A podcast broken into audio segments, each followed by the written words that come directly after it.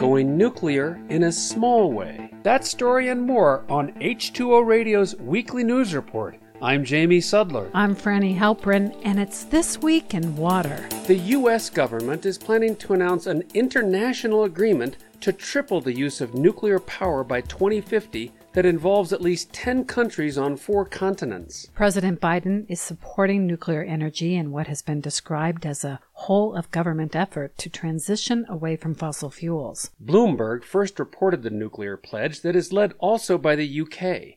It's set to be unveiled at the UN Climate Summit, COP28, taking place in Dubai at the end of this month, and follows a statement by U.S. climate envoy John Kerry that nuclear power is 100% part of the solution, calling it clean energy. The resurgence of nuclear power is spurring many companies to develop much smaller reactors, which are cheaper and faster to build than conventional facilities. However, the only one being constructed in the U.S. was recently terminated because of increasing costs. Most existing plants are cooled by water, but some of the smaller ones are being designed to use sodium instead. The president of the advocacy organization, the Environmental Working Group, told the Associated Press that more than a half a billion dollars has been wasted on nuclear power and that money could have been spent on existing safe and renewable resources like solar and wind. Microplastics are tiny plastic pieces, less than 5 millimeters in size, some of which come from tires, clothing, packaging, or microbeads in cosmetics. The tiny particles have been found almost everywhere, including in drinking water, in marine organisms from plankton to whales, and even in our bodies. The plastics can affect human health by stimulating hormone disruptors and by carrying other toxic chemicals. Microplastics can also travel through the air, and according to a new study from China, they are being found in clouds over mountain areas. The research suggests that particles originate from highly populated inland areas and that the microplastics could play a role in cloud formation and in turn affect weather. The urgency of limiting plastic pollution is the focus of UN meetings that resumed last week in Nairobi, Kenya, continuing efforts that began in June when more than 170 countries agreed to create a first draft of a treaty. The goal is to get a final agreement by the end of 2024. Life is not easy for green sea turtles. First, the creatures are at risk of extinction because of poaching, collisions with boats, habitat destruction, and getting entangled in fishing gear. Second, climate change is threatening the reptiles because the sex of the hatchlings is temperature dependent.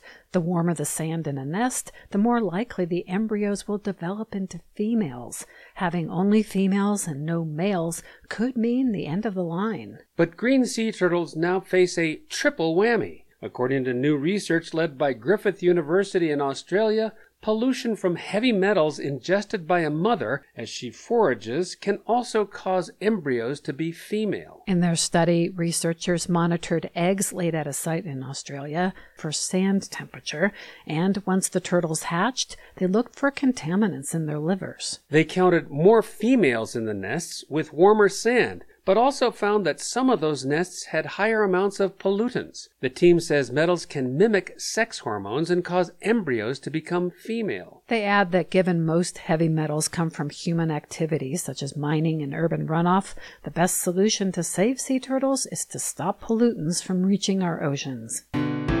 And finally, does it seem like there were a lot more nuts this fall? And we don't mean oddballs and eccentrics, rather acorns and walnuts scattered on sidewalks, cluttering driveways, and piling up in parks. That's because 2023 was a so called mast year when trees go, yeah, nuts. Oaks, beeches, and even spruce have an on again, off again pattern when it comes to producing nuts and cones. Scientists aren't sure why or how they all seem to be coordinating their efforts. There are several theories, including that masting is a tree strategy to outwit seed eating predators, a squirrel can stuff only so many nuts in its cheeks and will perhaps bury some for later, where they will eventually take root and grow into saplings. A mast year can reverberate throughout an ecosystem with a bounty of seeds, dumping extra organic matter into soils, which fuels plant growth and feeds insects, birds, and small animals who are then eaten by their predators up the food chain. But how do individual trees decide to sync up with their neighbors to have a mast year? Emily Moran of the University of California, Merced says that weather might be a factor, especially in the spring. If there's a cold snap that freezes a tree's flowers, then it can't produce many seeds in the fall. Also, a summer drought could kill developing seeds because trees shut the pores in their leaves to save water, affecting their ability to photosynthesize. Another possibility, she says, is that trees are talking to each other through chemical signals, but that might not explain masting occurring over hundreds of miles. So, mast years might just have to remain a mystery. Would that be totally nuts? That's it for This Week in Water. Thanks for listening, and we'll see you next time.